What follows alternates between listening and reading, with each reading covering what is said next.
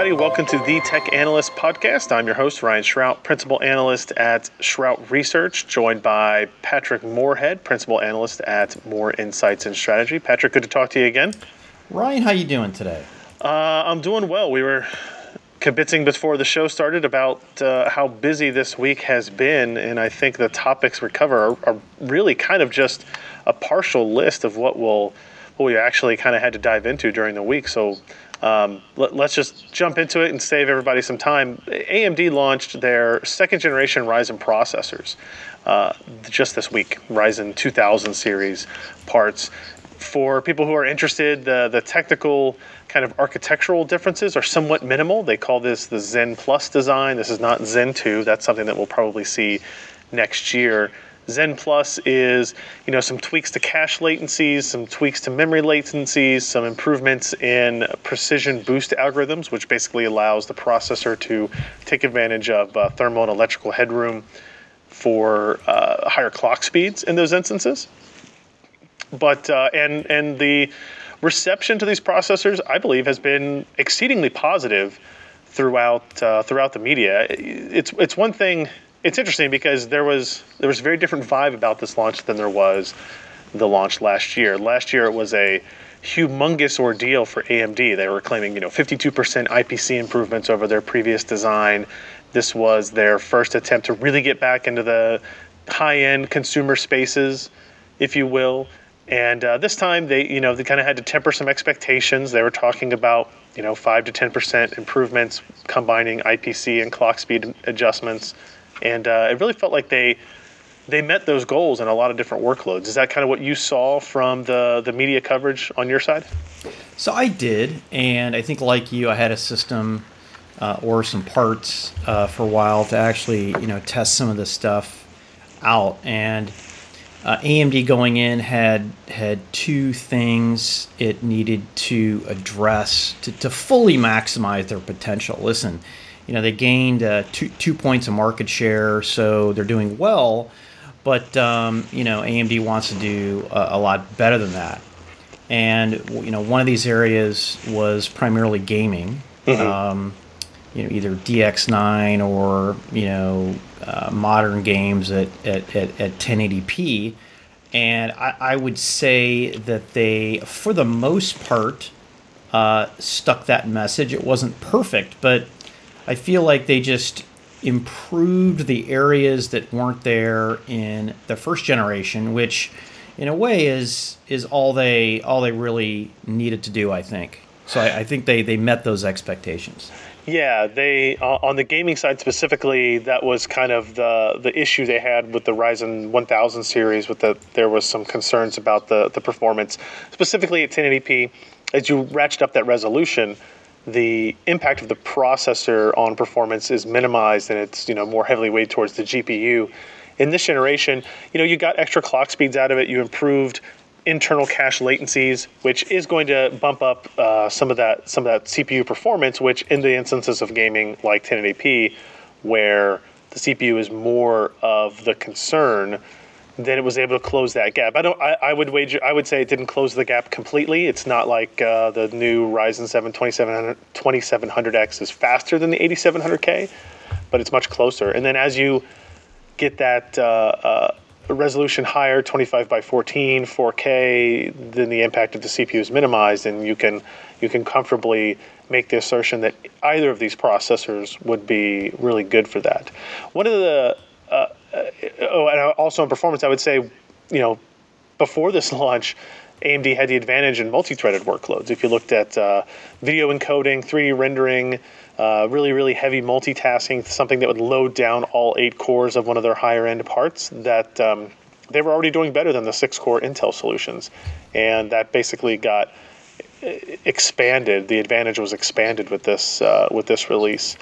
Um, what I found maybe most interesting from an analysis point point of view is that this is this is their second this is their second swing, right? They needed to prove that they could execute on a roadmap, that they could release things on time, that they could you know do what they said they were going to do and and for a company that is trying to rededicate itself reprove itself in the market to consumers but also to OEMs that are going to use their processors and people that were using their processors and servers as well. Like they need to prove to them that, that they can that they can execute that, that Lisa and her team are, are able to do just that. And I, and I feel like they were they were able to do that with this. It's not a it's not like a, a huge performance increase again but they did what they said they were going to do. It was on time it was on schedule. There weren't any you know hiccups or problems with the launch. I think they did very well. That's right. Great comment. It's hard to believe uh, a little bit over a year ago everybody was questioning this for for good reasons because AMD had gone for multiple years without having what I would consider a, hit. Uh, and execution problems, there were fab issues, um, and and here we are talking about AMD uh, almost taking for granted what they what they're going to do, what they say they're going to do, and that is a marked difference and improvement of where they were just a year ago. It's impressive. Yeah, it really is. What kind of impact do you think this has on on Intel moving forward? Right. I think I think everybody can agree that you know Ryzen was something that that pushed Intel's consumer division along. I don't think they redeveloped products for it, but they probably adjusted roadmaps, they adjusted timelines, you know, accelerated the release of the 8700K, for example. Do you think this continues to do that to Intel? I think it does. I think Intel has has innovated as much as they thought that they needed to innovate in order to to move things forward on on the PC side. Yeah. And they had been putting uh, most of their effort into lowering uh, power versus working on big IPC improvements. And yeah. to give Intel credit, they did they did improve their integrated graphics from from gen to gen. But uh, with that said, uh, I think that Intel is busy working on, you know, the knockout punch here for uh, for AMD. Now, the challenge is is that you know each architecture and each chip is designed to work inside of a specific fab node and process and transistor. Yeah. And if those aren't aligned, then you have this great architecture that's sitting there. Let's say it was designed for 10 nanometer or 7 nanometer or, or, or something like that. If, if your fab roadmap and execution isn't connected to your development, then you have an you have a mismatch. You have an impedance mm-hmm. mismatch. So that's what I do think is going on. I do think that Intel has uh, uh, some 10 nanometer designs that are really good, but they just can't uh, seem to make them yeah. in, in, in, a high volume way. Uh, again, those are my words, not not Intel's words, but that's what I think is going on. Yeah, yep, agreed.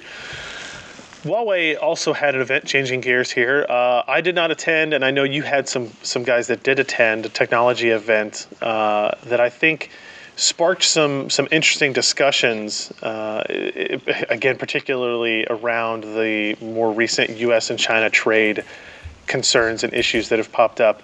Um, you know, one of the things that I wrote about, kind of in relation to Huawei, is just how how dramatic of a change this company has gone through over the last, you know, let's say five years or so.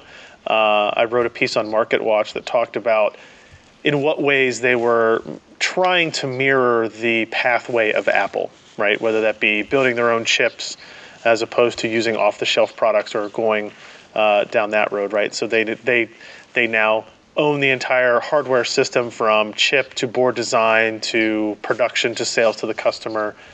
They do not yet build an operating system, but they did, you know, a couple years ago claim that they were working on their own operating system. I don't know at, to what level or how deep they are into that. Uh, but Huawei is even potentially more invested in this market because they develop the infrastructure technology as well, from cell sites to servers to all that uh, that, that Apple does not, um, and that it kind of puts even Huawei in a more unique position than uh, than even Apple does, and, and you know well outside the realm of what Qualcomm does or even even what Samsung does. Um, and this this did kind of wager. It brought me to the to a question of would Huawei ever sell its chips to third parties. Right now, just like Apple, they're only using their own processors and their own devices. Uh, but because of the U.S.-China trade, you know, threats that are that are looming right now, you know, cell phone technology is kind of excluded from that. But if Qualcomm were kept out of selling, you know, prevented from selling its chips to Chinese companies, if Huawei decided to sell chips to other OEMs, they could become even more powerful in that way, right? Uh, and expand outside of the realm of what Qualcomm or Apple is already doing. I didn't know if you had any thoughts on anything from the event specifically, or how you kind of view this this this world we're in now, where literally two months ago, I didn't feel like we had any tension between Chinese companies and American companies uh, outside of you know not wanting to sell the specific phones through AT and T, and now it seems like it's a much more it, important discussion for us to be having. A lot has changed in in in six months.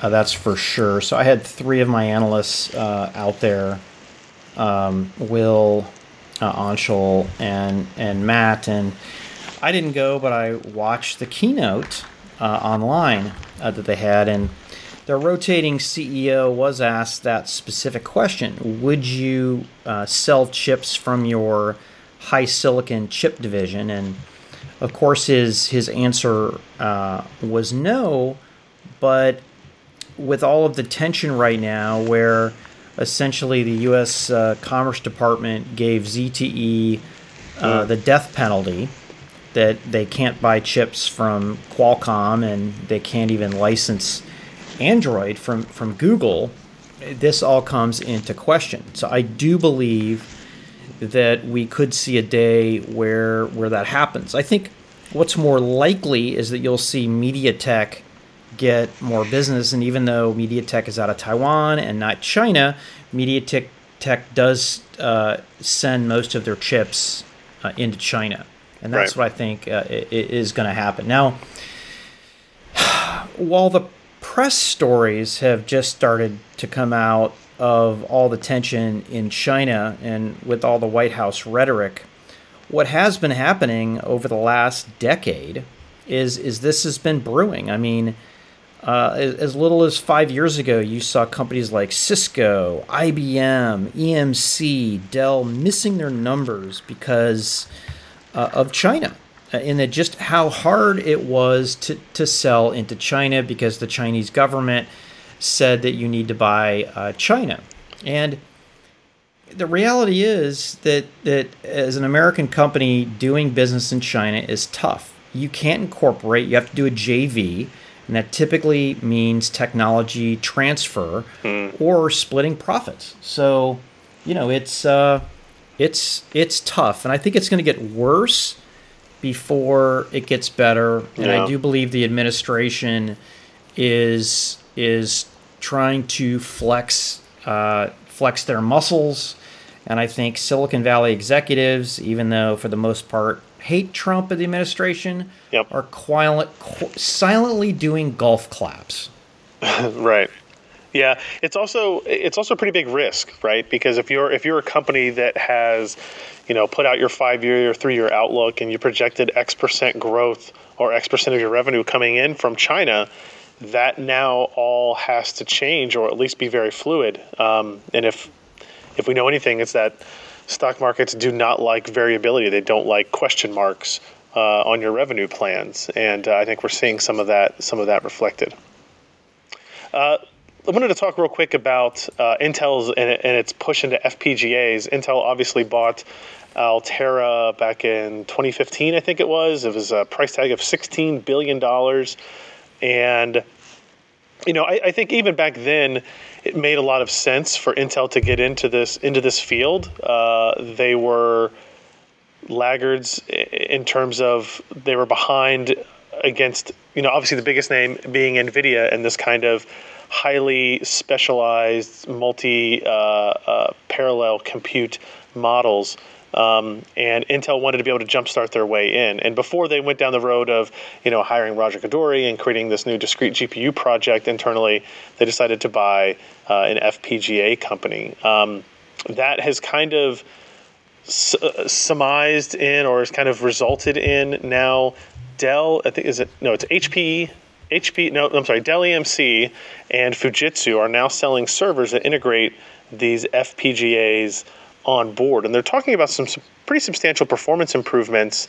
Uh, but as with all FPGA acceleration, it's very algorithm or platform or problem specific. These are not these are the exact opposite of general purpose processors once they're programmed, right? So Intel stated that tests with the Arria 10 GX see a 2x improvement in options trading performance, 3x better storage compression, and 20x faster real-time data analytics, obviously compared to their own Xeon uh, platforms. And those are some significant significant improvements. They did quote one software partner that provides uh, high performance data processing for big data outlets. And they built an FPGA powered system that achieved, quote, an eightfold improvement in algorithm execution and twice the speed in options calculations. So clearly that's, uh, that's an important an important avenue for them to dive down. And now they're they're not just talking about it; they're not just showing these products; they're selling them into servers. These these OEMs are now selling them uh, to customers, and it seems like we've got an interesting battle looming between what once would have been Altera and Xilinx, but now Intel and Xilinx. Yeah, so I'm really happy to see Intel embrace heterogeneous computing. I mean, is as short, uh, as few years back, maybe three years, Intel was all in on x86 CPUs, and mm. that doesn't mean that that they didn't do GPUs. It doesn't mean that they didn't do some uh, fixed function ASICs. Uh, they did, but the future was all. I mean, even Larrabee and yeah. derivatives of Larrabee were were were derivatives of of x86. So. Yep and they went big. And it wasn't only Altera, it was Altera, it was Movidius, mm. um, it was Nirvana, and and even when you look at the capabilities um, um, of of I'm blanking the uh, the the auto uh, acquisition they they Mobileye. Oh right, yeah. is is primarily uh, acceleration. So th- they went all in, and then you know throw Raja Koduri onto the woodpile, and you have to expect a discrete uh, GPU. So that that to me is a, a positive thing, and, and, it is it has really opened it up because uh, Intel has the capability to bring what I think is is equally as important is a new type of programming environment. Yeah. Where it's easier because that's the biggest challenge with anything that has um, special optimization uh, NVIDIA improved it significantly with CUDA. Mm-hmm. And, and listen, you know, NVIDIA has the best hardware and software today for the highest end, but that wasn't always the case. The reason that people stuck with NVIDIA was because of the software and the software tools. Uh, they invested almost a decade into CUDA, and, and here we are. So I, I, love it that Intel's doing it. It brings more competition, and I think as we move uh, forward into the future, we're going to see a lot more comparisons and competition between FPGAs and uh, GPUs. Yeah, I'm glad you brought up the software stuff because I do think that's as important as anything. Intel has you know 30 years of experience building compilers and building developer tools, and that's something that they bring to the table that uh, is, is, very complex. It requires a lot of a lot of uh, you know historical knowledge to combine acceleration libraries and frameworks and SDKs and that type of thing into a tool that lowers the barrier of entry for development and that's how you get people on board and you're you're exactly right that's that is what NVIDIA did with, with CUDA and teaching it in schools and, and, and educating developers, and Intel's hoping to do the same thing uh, through, uh, through their FPGA models as well. I think a lot of the news this week, some of the other stories we'll talk about, focus around security. Uh, so you wanted to talk about Microsoft's uh, Azure Sphere and some of the interesting stuff around this, like it's built on Linux, which was a shock to many, I believe. Yeah, so uh, with all of with security becoming more and more important in the industry, you're seeing a lot of people jump in and uh, as opposed to security being kind of the side story, it's becoming the primary story. And uh, first off, uh, Microsoft, you know, just when you thought it was safe to go outside, uh, Microsoft announced Azure Sphere, and Azure Sphere is an MCU, yes, a chip that Microsoft designed all the way to the RTL. Uh, their operating system is not uh, Windows IoT, it is based on Linux, which is the first Linux operating system that they will have ever brought out like this. Now, sure, there was a, a, a piece of uh, a Linux core that they did for their own networking in Azure, but that doesn't count as it's not really out uh, in the wild. And, and, that blew people away. And then you connect the, uh, the MCU with the Linux operating system, with the security service, and you, mm. you have the underlying guts of, uh, of an IoT system that can be put into toys, to cameras, to you know pr- pretty much anything that just needs enough power uh, uh, that, that has an MCU. Now, this RTL will be licensed to companies like uh, NXP, Qualcomm, and MediaTek. So, hmm. you know, it's not like they're developing a relationship with TSMC themselves. Uh, they are going uh, through real uh, chip makers. But, you know, it, it, it blew me away. And I think what this demonstrates to me is is just how much Microsoft will invest to be a player in IoT in areas where you normally wouldn't expect Microsoft to be a player in, in yeah. very small small endpoints. They already have a gateway solution, and it's called Azure IoT. Uh, and this takes it all the way to the very uh, edge of it and there we have it. Microsoft yeah, is an IoT platform player with their own chip.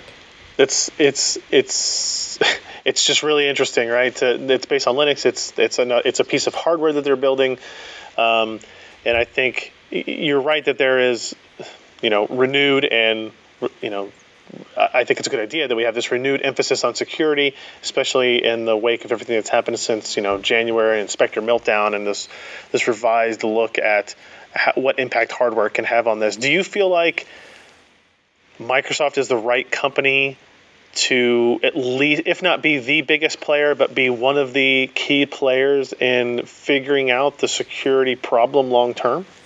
My short answer is yes, and let me explain. So security is is is becoming such a big issue that currently enterprises are looking at they string together 15 or 20 different companies security products and that alone is is causing a huge burden so what happens is these enterprises have holes in their security and they're putting most of their time stringing together these 20 vendors so companies like Microsoft, uh, like uh, Cisco, uh, are are really.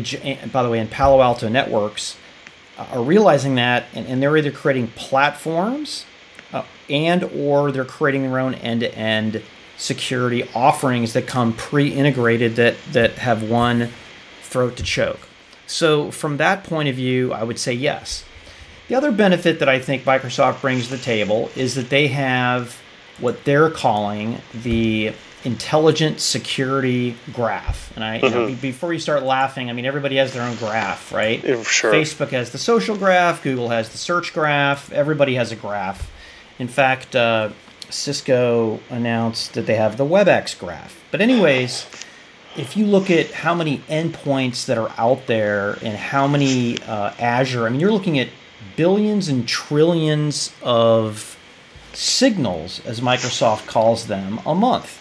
And uh, what that does is it gives Microsoft the ability to uh, be able to preempt, uh, also an early warning radar system, mm. and and pretty much tell the industry uh, based on uh, what they're seeing. And what they did is they they actually have an API that companies can actually plug into uh, as well.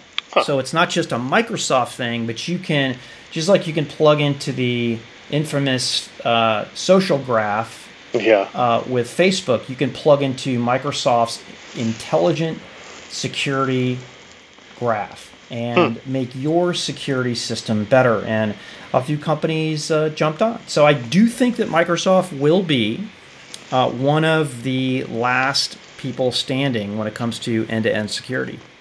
Interesting. Intel, eh, obviously, Microsoft wasn't the only company making some some news during the week from RSA. Uh, the Intel did the same, and this they did some interesting stuff. Uh, they have a new, as you wrote in your Forbes piece, threat detection technology that basically offloads the memory scanning from the CPU to the Intel integrated graphics, right? So this is if you remember way back in the day when we talked about uh, uh, AMD's HSA and, and the HSA Foundation and heterogeneous systems architecture and how we were going to use all these different compute components for different things, this is one of the best integrations of that idea. Obviously, it's not HSA specific or anything like that, but the idea of offloading stuff to uh, processors that can either better handle it and then free up your other resources for standard uh, uh, computing practices, I think is, is really awesome. Did they talk any detail about what the you know kind of performance uplift was, or what the reduction on CPU consumption was for this? Yeah, they did. So, so this gets back to our conversation about 15 minutes ago about Intel getting serious about heterogeneous computing, and mm-hmm. good, good things are starting to happen five years ago, this was done on the CPU. Uh, and now they're they're putting some effort in into doing this on the GPU. Yep.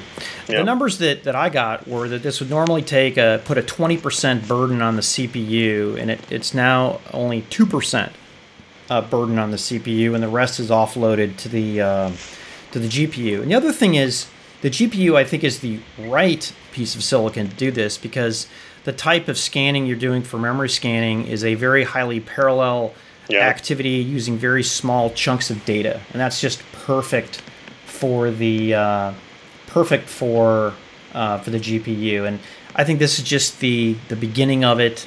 Uh, I think we're going to see uh, Intel use the best piece of silicon, regardless of what it is, to do uh, certain uh, tasks and one thing it really got me to wonder though was, wow, how would this work on uh, a higher performance GPU from NVIDIA or or something like uh, AMD?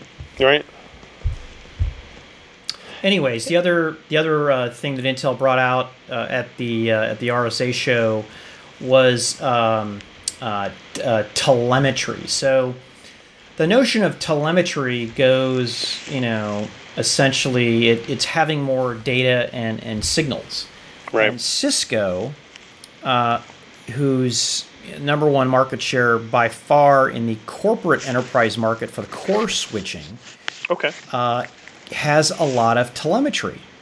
And then they also have a data product called Tetration, which is essentially a, a giant data store uh, in that runs on uh, Cisco UCS uh, systems. So this is the first of what Intel is saying is going to be multiple announcements where Cisco and Intel are going to share data uh, or those signal points very uh, similarly in the way that we talked about Microsoft to uh, increase the purview into potential and real time uh, security threats.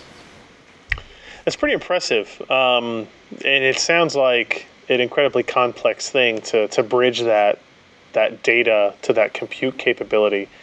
And you know, I, I guess that's kind of been the holdup of security issues from the outset, right? Is the complexity of data sharing, people being hesitant to want to share that information because of its proprietary nature.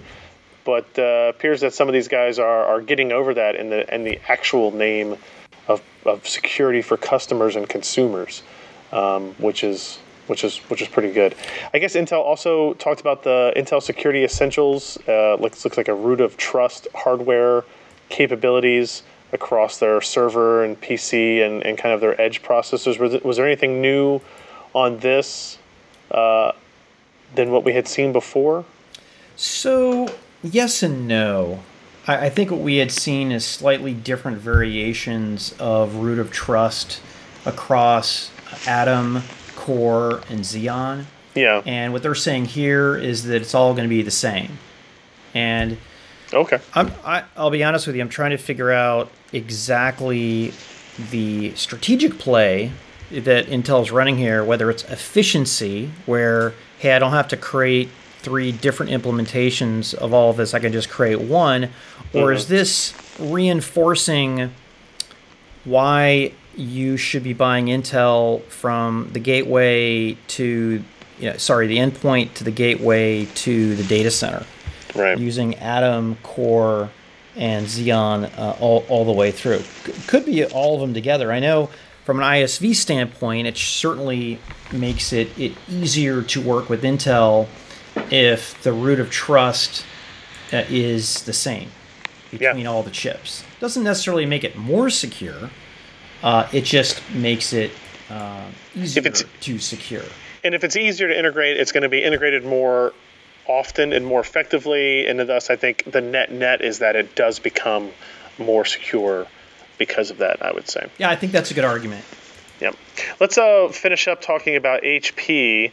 They uh, had uh, their executive forum talked a lot about what the success of their business groups has been. They talked they talked about gaming quite a bit. Actually, you mentioned here that the Omen segment is up to a one billion dollar revenue business for them. Yeah, I, I tell you what, it blew me away. Uh, and I, I told uh, their SVP, Kevin Frost, that I had written off the Omen brand just because I didn't think they were doing much and I was paying a lot more attention to, let's say, Alienware. Right? Yeah. And same they here. said, yeah, a billion dollar business. And I said, where? and Kevin said, outside of the US. And I said, okay, uh, I, I, I get it. And HP doesn't normally, uh, be, you know, pound their chest. Uh, they don't usually talk about this stuff. But at the event, I mean, they just, they, they cited third party data from NPD, GFK, and IDC that that says that they're they're kicking butt in, in areas like we already know they're number one unit market share, but you know they gained seven points of market share uh, over Apple in the premium space, and that's uh, notebooks eight hundred dollars uh, and and more. So, in addition to the Omen being a billion dollar business, gaining market share uh, on Apple was uh, blowing me away. Uh, I was Yeah. I was rough on HP five years ago on their premium, but I have to tell you, I've, I've used their products in the last three years uh, a lot, and, and the improvement is just uh, it, it, it, it's impressive. But yeah, with that, uh, they like Dell are bringing out a more it's funny mainstream gaming portfolio uh, called you know HP Pavilion Gaming. Uh, gaming is, is just such a, a, a huge industry. The content alone is bigger than uh, movies and, and music combined. So Yeah. uh, it's huge. This is designed for let's call it the more mainstream gamer. It starts at uh, seven ninety nine, not let's say twelve ninety nine like uh, an Omen. Uh, it, it uses I would call it middle of the road uh, uh, components, not you know stratospheric type of, of price points that, that let's say Omen and and Alienware would use. Right. And it's just jumping on the whole bandwagon of of gaming being cool. Uh, I think- yeah. I was gonna say, what do you I think, this? I, I think it's interesting that uh, both, you know, all, all these OEMs have been getting into the the mainstream gaming side, and it's not a coincidence that they're doing so. Uh, that if you look at some of the Taiwan-based system OEMs, your ASUS, your MSIs of the world, they've they've been really targeting this. You know, they have their high-end gaming machines, their fifteen hundred dollar plus gaming laptops, but they've also been building more into that mainstream budget level, and I think that's been getting a lot of attention as more and more people start to understand the performance implications of the GPUs they're using, that the display they're using might only be 1080p, that they don't need a $2,000 machine to get the gaming they want out of it. They're less likely to attach it to an external display that's running at a higher resolution.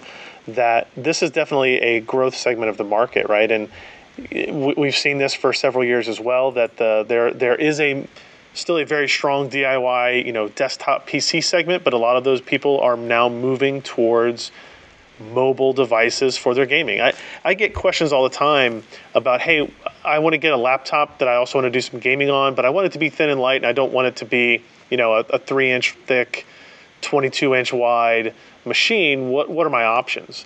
And you know, before some of these announcements, the options were all those Taiwanese OEMs, and now Dell and HP have have some as well, Lenovo too. So uh, it makes sense that they would get into that space.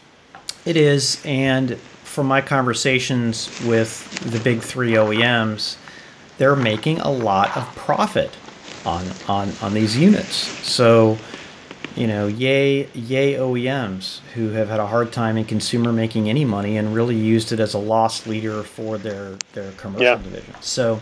Yeah. yeah. The other thing they did is they, you know, it's although we're always enamored with, let's say, the Envies and the Spectres and the Dell XPSs uh, and things like that uh, HP upgraded their pavilion, their overall pavilion line, and, and really, you know, pulled some premium features down there. They they decreased the the size of the pavilion notebooks by a third. Heck, they're even pulling uh, Optane in to, to hmm. pavilion, which just completely uh, br- uh, blew me away. And in addition to some discrete graphics options with either a Radeon 530 or an NVIDIA MX MX130. So I really love it that uh, they're bringing these more premium features into uh, really, which what is uh, uh the driver of volume. 75 to 80 percent of all the volumes are, are in pavilion-like uh, price points, even though you know you're if anything like me, fixate on on the premium stuff. Yeah, for sure. And and I think I was we talked about last year. My thought that you know, all these OEMs are doing some advancement here, but I really ha- did think that HP uh, was was proving that it was the most forward looking in some of this with some of its new Spectre designs and stuff. And, and it's nice to see that's kind of the goal, right? As as an analyst, as a consumer, what you want to see is those premium features eventually you know, be priced down, be able to come down into more reasonably uh, reasonable cost machines so that everybody can take advantage of those those premium features, capabilities, you know, materials, etc. And uh, it's good to see HP diving down there well. Yeah, probably the final thing I wanted to bring out of the the conference was uh, just uh, the huge turnaround in the printing division. Um, you know, it's funny uh, when HPI and HPE were connected as Hewlett Packard. Um, uh, printing was really having uh, a hard year. And while you and I may think, gosh, who prints anymore? Uh, my kids print a ton, but what HP did is they extended printing to doing uh, custom and uh, custom packaging and even printing books on demand. So you, know, you see the, the Coke bottles that are personalized with your name uh, hmm. they do that. They're printing custom versions of magazines.